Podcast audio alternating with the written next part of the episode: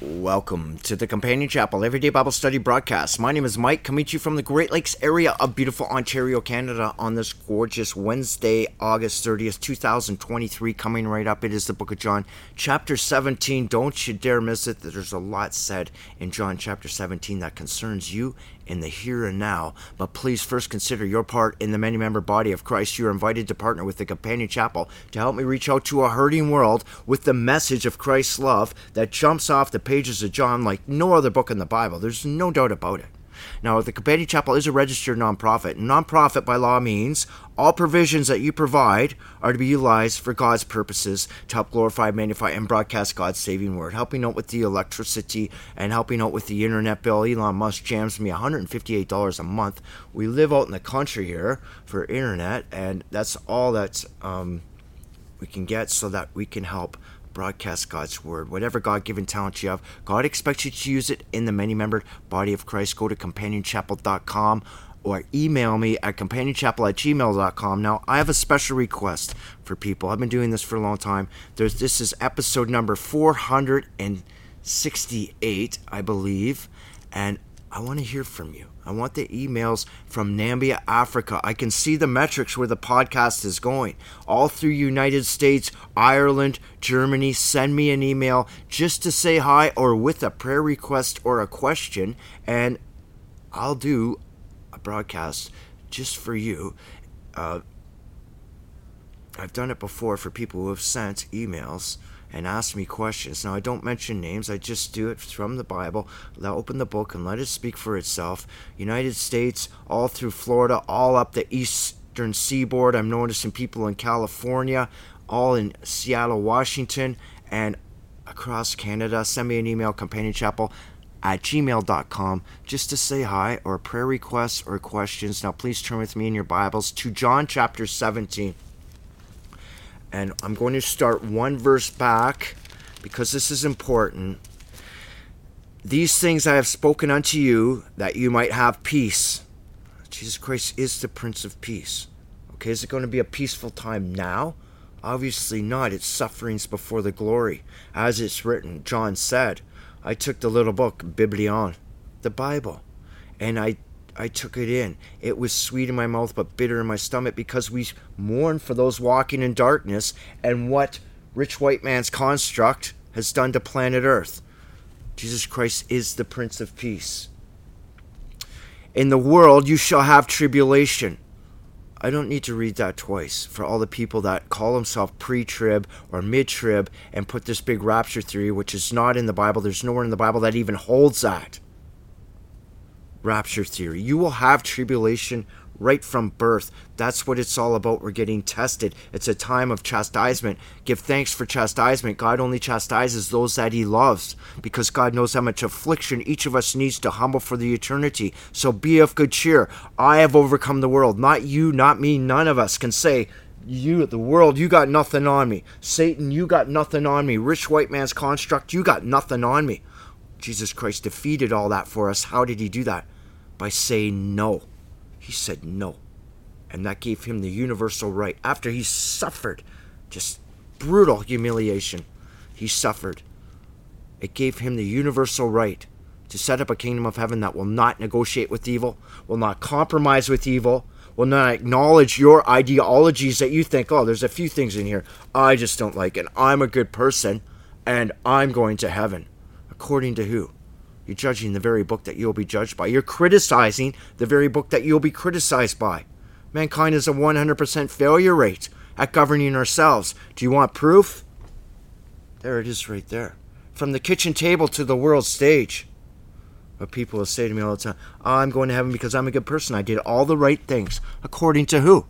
The Lord Jesus Christ. He is the living word he came in the volume of the book, or according to the magistrate of the world, the treasure of the world, he is the schoolmaster of the world, Satan himself in all his coercive persuasion through subtlety, through his thought reform to reduce your ability to think critically or independently, to change your values and beliefs, to change your religious authority. That's the very first trump, seal, and vial. We are in the great tribulation right now easy. You can see it playing out on the world stage while our friends that we pray for big time. Churchy churches and pedestrian Christians are waiting for some sideshow, some cartoon to come out of the sky. Farm animals and barn animals with torches and swords. That's not going to happen. Use the biblical meaning of the words, and that will form a glossary for you for understanding, form threads through the Bible. It's only found in the manuscripts translated through the lexicons. The prophetic meaning of certain words will form threads through the Bible, which makes up a glossary. And that glossary, those threads that make, run through the Bible, are God's trademark stamp of validity. Those threads that run through the Bible make up the structural fabric of the key of David itself for understanding and interpretation. If you want to let Hollywood interpret it or some big shot super preacher interpret it for you, be very, very careful. Using the Bible as a random book of quotes is forbidden. It's not a random book of quotes. Jesus Christ overcame the world. You got nothing on me. Nothing. No sin penetrated the Lord Jesus Christ in thought, intent, or in action. Now here we go. John 17. These words Jesus spake, and lifted up his eyes into heaven, and said, Father, the hour is come. Glorify thy Son, and thy Son also may glorify thee. Glorify, doxazo in the Greek, to become manifest and acknowledged, to exalt to a glorious rank or condition. He's your Prince of Peace. He's the only begotten Son of God. He's first and foremost in importance in the universe, most precious in the universe, the only one found worthy.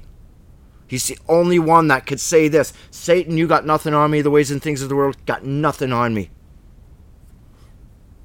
The only one righteous. High priest after the order of Melchizedek. That's to say, king of the just. There's his spot. There's his condition. We glorify it. We glorify the cross, what he did on the cross, the most selfless act of love and compassion beyond our present comprehension. That was the crowning point of Christianity. He gave us an ability that we can ask Him for judicial forgiveness for our sins. Not some creepy guy in some church in a little booth with that little screen thing. He can't forgive you for your sins. That guy's a sinner. How can a sinner forgive a sinner? We forgive other people who've trespassed against us and consider human frailty and consider, hey man, we're all sinners too. Only Jesus Christ did not sin. He's the only one that can give you judicial clearance into the kingdom of heaven when you ask for forgiveness of his sins. That's how we glorify it. That's where he's sitting. Verse 2 As thou hast given him power over all flesh, that's all us carnal minded people, that's what flesh means, that he should give eternal life to as many as thou hast given him. Whomsoever will. Whomsoever will has glorified him. That's what we give him. We submit to him with an unquestioned obedience. We surrender our entire existence to him willingly. When we repent, it's willingly. We have a change of heart, a change of attitude, a change of aptitude, If we don't want to do that sin again. It's not in us. It's not because of an afterthought or an aftercare or because of the consequences. We are a new person now. And this is eternal life. Hey, do you want to know what eternal life is? Here we go. The Bible's going to tell us that they might know thee, the only true God, and Jesus Christ, whom thou hast sent. You have to know God. You can't just romanticize who you think God is. People say to me all the time, "Oh, it says right here, Michael. Look, it says you just have to have faith. That's all you have to do. So just go that verse, forget the rest of the Bible. I have faith in Jesus Christ. I'm saved." Well, faith without works is dead. That's what you get when you use the Bible as a random book of quotes. Faith without works is dead. Show me your works. I'll see your faith. Who you fading away to? a construct of an entity that you've made up in your mind. I got that email not too long ago. Someone says, The God that you teach is not my God. Well, the God, your God, is your ideologies, who you think God is. People say to me, Well, I'm going to go to heaven, Michael, aren't I? Because, you know, you know, I'm doing everything right. Well, your ideologies, are they in sync with God's word or are they idolatry, out of sync with God's word?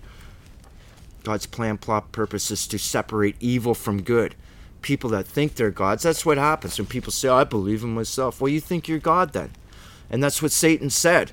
Right in Genesis chapter 3, verse 5. You can be your own gods. That's in a small g. That's your own ruler or your own judge. Go for it. It's your free will choice. Satan is saying, forget about God. Forget about Yahweh. You're your own God now. You judge what is right and wrong for your convenience. You tweak God's word to suit your lifestyle, your ideologies. Go for it. God will not violate the principles of free will. You cannot violate the principles of God without consequence. Free will entities simply have to be governed. And if you want to govern yourself outside of God's word, my question in Bible study lately, which is only me and Tammy, and Jesus Christ, as it's written in Matthew 18:20, where there are two or three gathered together in my name, I am there. Thank you, Lord Jesus Christ, for helping us. Is hell really so bad? Is hell really so bad for people who like finding happiness in the faults of others? If you like holding grudges and looking forward to revenge, it's like you get that little feeling of empowerment. I'm going to get that person back. I'm going to prove that person wrong. And then what do you get? It doesn't fill that inner void. It doesn't come even close to filling a spiritual inner void. You're just looking for the next person to point fingers at, finding happiness in other people's downfalls, faults, and miseries. Maybe maybe people like that. And Jesus, Jesus Christ and uh, our Father who art in heaven, Yahweh is his name. He'll say, okay, I set up a place just for you. You don't want to be with us. You don't want to be in a place of peace beyond our present comprehension, a place of unity, perpetual friendship, a place of completeness a place of safety, security, certainty. You like acting like that. You're always trying to convince others that you're right and trying to prove others wrong. You like that. That's your comfort zone. That's why in Ezekiel chapter 31, it says, You will be comforted, comforted in the nether parts of the earth. That's your comfort zone. There's no praise or presence of God whatsoever there. That's what you want. So is hell really that bad for you people? For us, it's the hell that we envision, just no praise or presence of God whatsoever. That's that'd be like just utter mortification of the soul. For people who like perpetual drama, you can have it, man. Okay? Look what it's done to planet Earth today. Attitudes of obscene entitlement fueled by ruthless, unadulterated greed. Individualism doesn't exist in the kingdom of heaven. It's a place of unity. It's a place of us one. Oneness. Watch. Open the book and let it speak for itself. I have glorified thee on earth. I have finished the work which thou gavest me. I got I don't have nothing left to say. Except I'm going to recite Psalms 22 on the cross and just to remind everybody, hey, this was written 700 years before it came down, before it went down, okay? He's he's done his work. He's going to go fulfill prophecy. He's not trying to bail like people say, oh, this cup of wrath, if only I don't have to do it. Hey, that's his cup of tea. He had to do it. He wanted to do it because he wants his children back, okay? All right? It's not a moment of weakness that super preachers say. Jesus Christ was not forsaken on the cross. As we go back to Psalms 22 again, just to say, the people that you know and we love these people too we studied with them for a week and we just like holy are you guys going to listen to any anything else except what's ingrained in your mind about psalms 22 eli eli lama sabachthani my god my god why hast thou forsaken me is david on the cross or not david on the cross not david on the cross is david in all human frailty always look at the pattern in the psalms when we see what is mankind David in human frailty, David in his human incompetence, human failure, using his ideologies, human struggle, human uncertainty, human torment. That's David. Did Jesus Christ ever say, Call Father God? Never. Never did did uh, Father Yahweh did not abandon Christ on the cross. And there's a huge thread through the Bible, like 50 or more verses. God will never leave you or forsake you. God can't forsake God. Emmanuel, God with us. He can't forsake his own darling soul. Kahab, Yahid in the Hebrew. It's such a word. The only begotten Son. Priceless possession which can never be replaced. As it's written, Matthew 22, 26, 12, 26, Satan can't cast out Satan, so how can God cast out God? And and then you go to the next couple verses. The pattern in the Psalms is David was a prophet. He talks about himself and all human frailty first. And then he starts prophesying about the true David, the Lord Jesus Christ. David just means beloved. So when you read Psalms 22, oh my God, Jesus Christ never said this. He never called his Father God. I cry in the daytime, but thou hearest not. That's not, that's David. Because he turned his ear away from hearing God's laws, God's commandments, God's testimony. He, he drifted off the path. And that's what happens. God's not going to hear you until you repent and come back. Okay, and then it starts talking about what happened on the cross, Psalms 22. And then the very last verse of Psalms 22 that he hath done this, translated, should have been translated in John 19, it is finished. Jesus Christ taught the whole Psalms on the cross. And I forget why I went there, I don't know. Just because it was been bothering me lately. Okay, he finished the work. He wasn't forsaken. He was fulfilling prophecy to the letter, and he didn't try and bail on it either. Oh, now, O Father, glorify thou me with thine own self, with the glory which I had with thee before the world was. And that's where I should have waited to go to Psalms 22. Part of God was the Lord Jesus Christ, the very piece of God's soul was in the Lord Jesus Christ, was with him in the beginning before the first Adam was formed on the highest part of the dust of the earth. Wisdom was there. God's telling us in Proverbs chapter 8 Hey, I became a consciousness, consciousness, and it was wisdom. It wasn't division, distrust, disorder, chaos, war, individualism. Wisdom was there. Why is wisdom feminine in the Hebrew? People ask me that all the time. All the verbs leading up to that word, kochmo, are masculine. It has to be feminine. It's something God possesses. Jesus Christ was there. He's part of the Lord. He's part of Father Yahweh's He's righteous right arm. Now he's the ministry of salvation. I have manifest thy name unto the, unto the men which thou gavest me out of the world. Thine they were, and thou gavest them me, and they have kept my word. That's the word kept is tereo, kept, attend carefully. They have tended carefully. They're taking care of it. They have kept thy word They're talking about his 12 disciples here, but all God's prophecies occur and develop in partial and preliminary happenings before they become fulfilled and, purpose, and permanent. We are God's disciples. We become apostles. We are elect. We set ourselves aside by sanctifying ourselves. That means signaling to God and to others I'm a man, woman, or child of God. I'm meek. Don't mess with me. Meek in the Hebrew Afflict yourself with self discipline. Learn to say no to yourself in the face of all the vain curiosities and ideologies that will bombard you daily. That's why Paul said, I die daily. It means I'm subject to die daily if I follow these vain curiosities that are very tempting sometimes. Vain ideologies that, oh, there's the popular crowd there. I want to be in with them. Be very careful. I die daily, Paul said. I have manifest thy name kept thy word. Verse 7. Now they now they have known that all things whatsoever thou hast given me are of thee. They know this. Go back to verse 31 of John 16, and I'll read it from the manuscripts. Oh, finally, you believe now. You believe now. You believe. I am of the Father, the only begotten Son of God, first and foremost in importance in the universe, most precious in the universe. Savior that's the most important thing your salvation, deliverer, redeemer. He's about to pay the price that none of us could pay.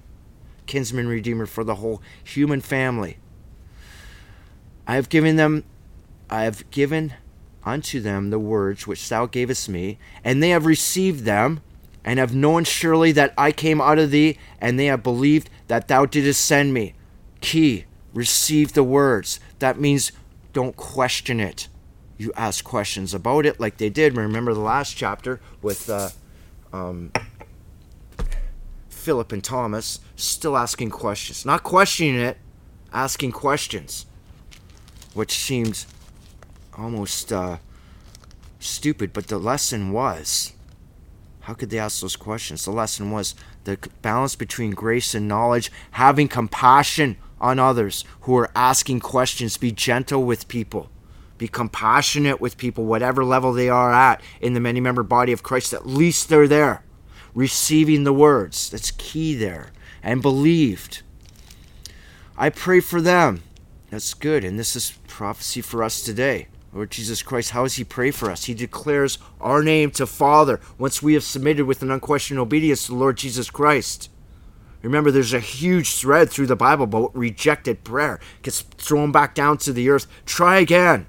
those that turneth their way their ear from hearing God's laws, God's commandments, God's testimony.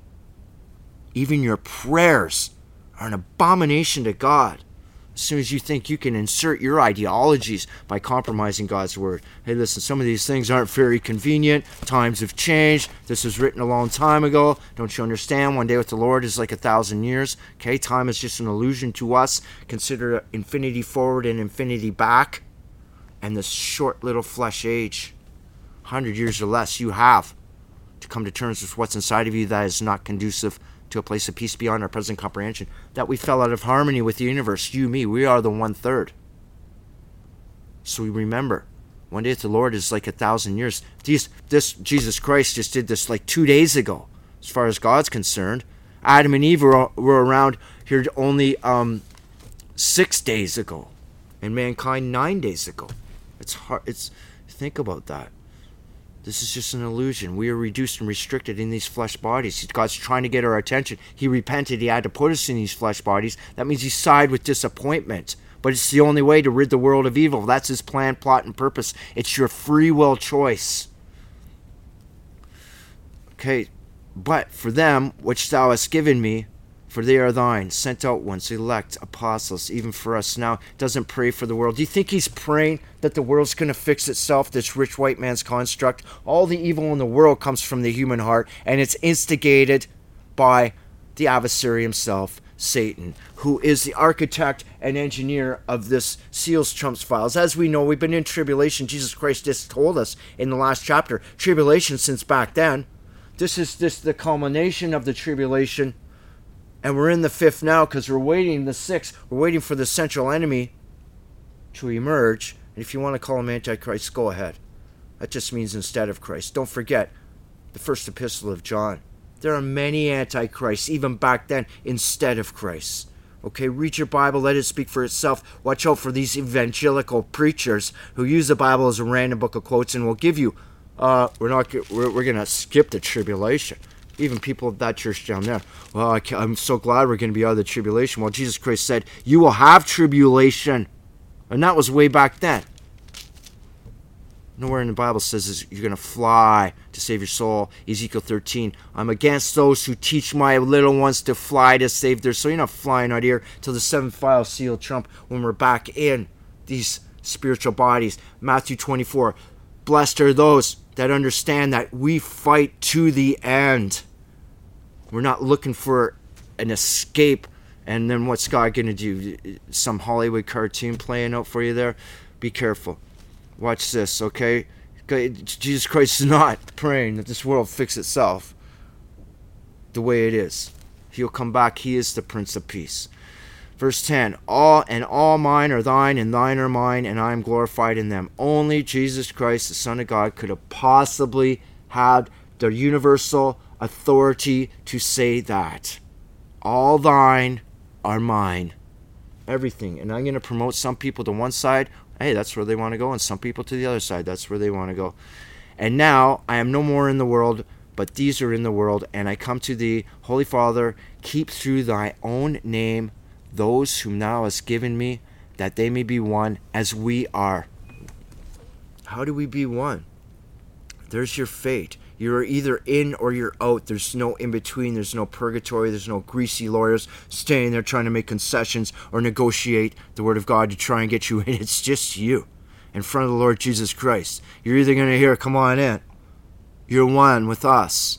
As it's written in Revelations 3:12, you become part you become a pillar in the kingdom of heaven. That means we become part of the structural fabric of the kingdom of heaven itself. That's what you want to hear we become one together with Father Yahweh, the way He created us. Remember, we all sang for joy, the whole human family in totality in infinite felicity, shouting out, singing for joy. Then one third of us fell.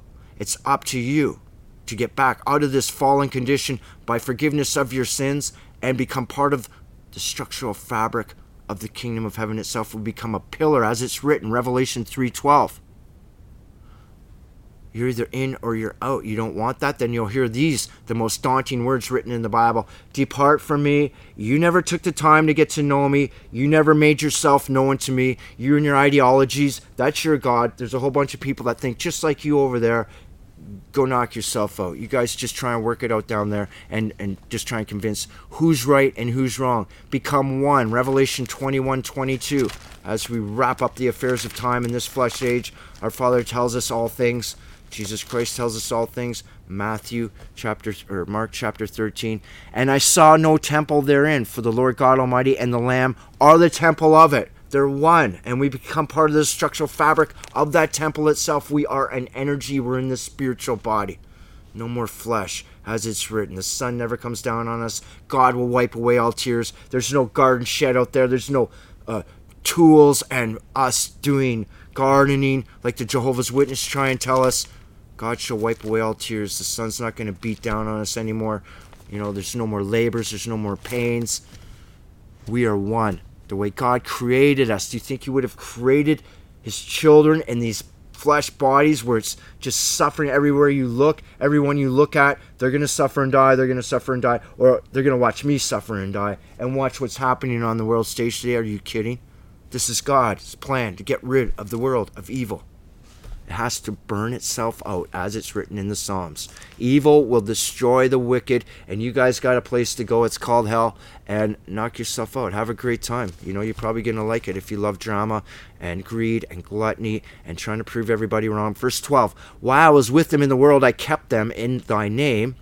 Those that thou gavest me, I have kept, and none of them is lost, but the son of perdition, that the scripture might be fulfilled. There's huge here.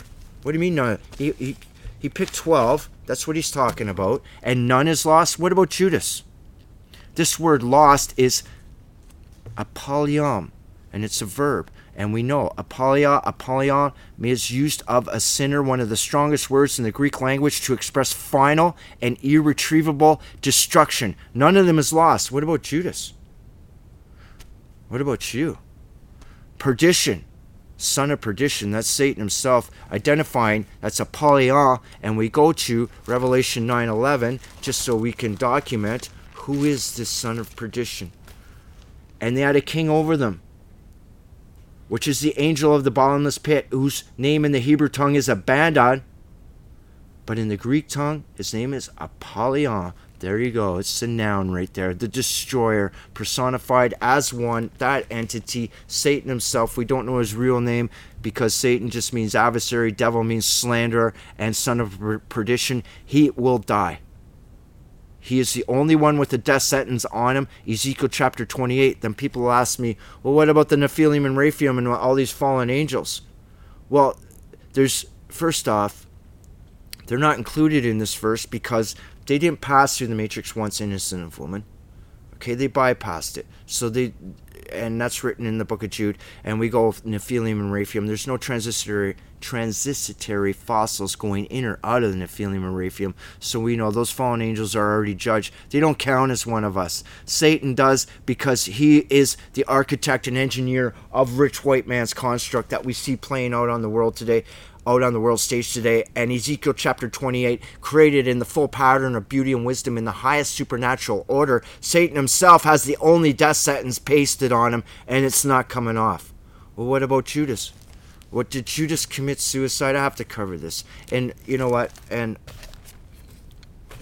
in uh, in Matthew 27, it says he hanged himself. Okay, so we go back to the lexicons, and I'll even give you the page and Tammy said I should. So lexicon's Liddell Scott lexicon, or you can use the Thayer's or whatever, and you see what happened when Jesus says Judas hanged himself, and that word hanged means it means it means choked. Judas got choked up, and the prime root of that word hanged is on page five and it means overwhelmed with grief. And going like this, it means bending of the arms, overwhelmed with grief. That was Judas. Did Judas repent? He obviously did. We go to Matthew 27 and we see he hanged himself. It doesn't say he killed himself, the prime root. We just went over that. He was overcome He's all choked up. That's what she just said. Choked himself. People automatically think, oh, he hanged himself. Okay, I just put a, you know, rope tree. Okay, that's Judas hanging there. No, he was so choked up, and they took counsel. Who? The chief priests and Pharisees, the lead clergy. That, uh, you know, he went back into the chief priests and he threw the money back. That's him repenting. And then the chief priests bought a field to bury strangers in. He wasn't one of them. Judas repented. He could not have been one of them. He couldn't be bought after all.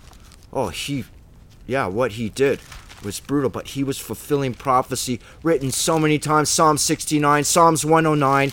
He was fulfilling prophecy. He got tempted and failed, but did he repent? And then what happened in Acts chapter 1? Just read Acts chapter 1 for yourself. You tell me that somebody that hanged himself could be burst asunder in the midst and his gush and his bowels gushed out? That's not suicide. There's none lost. He was fulfilling prophecy. It's too bad. What did they do? They took a knife from his groin right to his throat. That's how your um, guts guts. What's it say?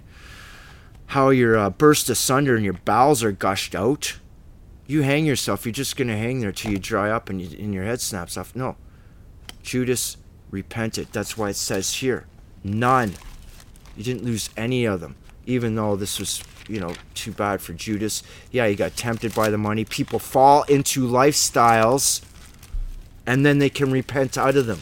Everybody does. He fell into the lifestyle of greed that we see on planet Earth today. Okay, none of them is lost.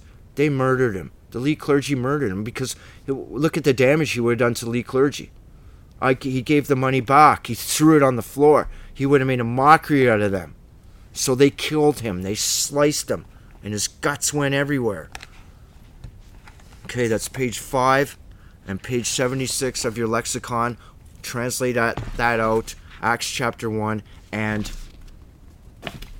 Uh, Matthew chapter 27 from the manuscripts through the lexicons, and you'll see what happened. God's word does not um, con- uh, contradict itself. And now, so your thread there is Ezekiel 28, Psalms 109, Acts chapter 1, uh, uh, Psalm 69, and right here. And I think I went over that. Let's go on to verse. Um, 13. And now come I to thee, and these things I speak in the world, that they might have my joy fulfilled in themselves. This joy, remember. Hurt not the oil and the wine. That's hurt not the light that comes out of the sanctuary, fueled by that oil, and the wine representing joy of hearing God's word taught. It is joy, but it is bittersweet as we mourn for those walk into darkness. I have given them thy word, that's this Bible, and the world hath hated them because they are not of the world, even I, even as I am not of the world. Okay, so them them as God's servants, elect, who hate the trickery of the worldly ways. Okay, we're not out of this world. We're just passing through. This is a testing period for us. Are you going to go for that construct or God's construct? It's totally up to you.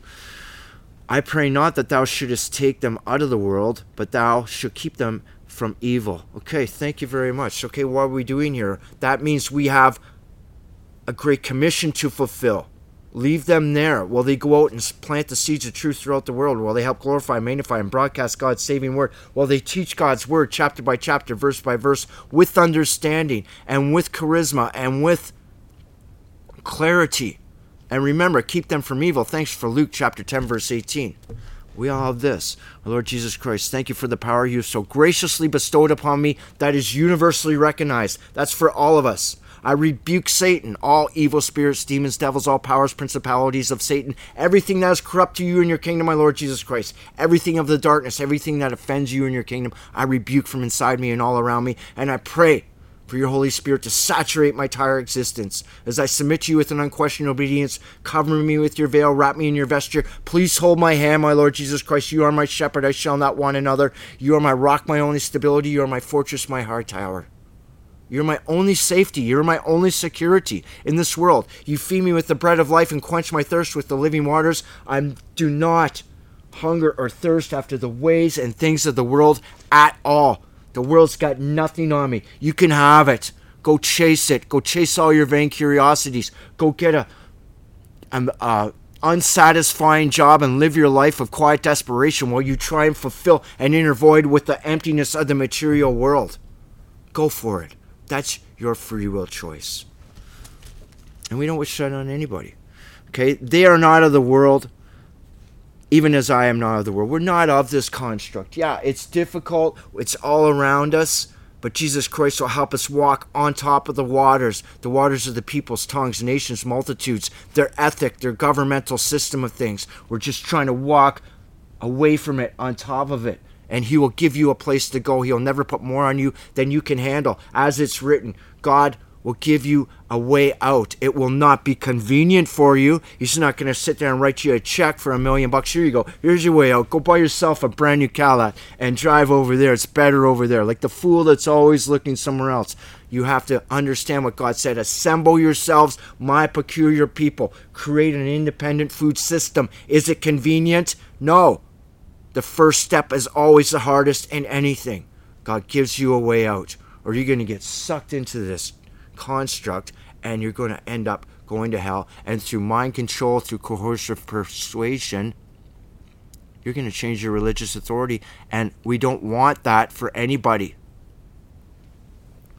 It's a cult, and the only cult people never see is the one they're in. And you have to deprogram yourself and get your exit counseling from our Lord Jesus Christ right here. Don't be one of the mice in this maze. That's money, ideology, coercion, coercion, and ego. It's psychological warfare. Now let's go on. Sanctify them through thy truth. Thy word is the truth. Set themselves aside with the truth. You pray the Holy Spirit, the Comforter, will give you the truth, give you an understanding. The difference between brainwashing and mind control and the truth the truth. This is a great separating force between right and wrong, good and evil, and heaven and hell. Set yourself aside. That's what sanctify means. It means separate, set aside. We set ourselves aside from the ways and things of the world. As thou hast sent me into the world, even so I have also sent them into the world. Apostles sent out ones. That's me, that's you. Whatever God given talent you have, God expects you to use it in the many remembered body of Christ. For example, someone trashed us the other day for our for our website. Well then instead of standing back and criticizing, why don't you do something about it? I'll send you the codes. Let's make this a great Bible teaching ministry for the all humanity, the whole human family. God wants his children back. All the angels rejoice when one of us repents because they want their brothers and sisters back so they can get on with the affairs of time to cohabitate with God in his circuits of time. As thou hast sent me into the world, okay, it's sent us, disciples, sent out ones. Don't ever step your spot in the many member body of Christ. As for their sakes, I sanctify myself, that they might also be sanctified through the truth. Set yourself aside through the truth. That's all that's being said. Be meek. And meek in the English means submissive and easily imposed upon. It's not what it means in the Hebrew. Afflict yourself with self discipline. Learn to say no to yourself in the face of all the vain curiosities and ideologies that come to you constantly, every day. Learn to say no to yourself. No, I'm not going to change my ideologies for you to be popular, to be in the in crowd, or whatever other reason for your longings and wantings of the flesh to satisfy the wants of the flesh. You don't want that because that was the curse on Cain. Your longings and wantings and desires will rule over you, Cain. Is that what you want? You'll never have an inner peace. Neither I pray for these alone, but for them which have which shall believe on me through their word. When they teach the truth, God wants his children back.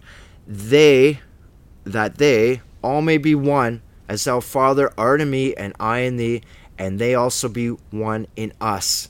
Well, that's isn't that one of the greatest promises written in the councils of eternity? That's your heritage. That is your inheritance. Do you know how to claim it?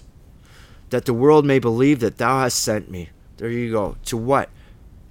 To have the universal right to forgive you for your sins. Nobody else can.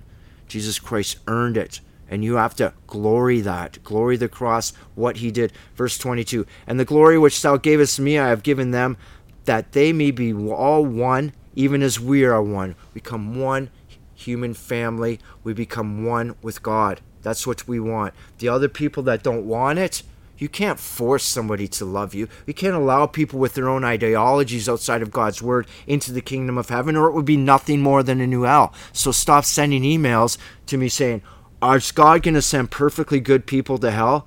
Perfectly good according to who? According to what construct? According to whose ideologies? According to these ones, everyone's got their own ideologies. They all think they know better. They all think they're gods, and that turns into that's morals, and that turns into a set of ethics, governmental standards, institutional standards that have a 100% failure rate at governing ourselves.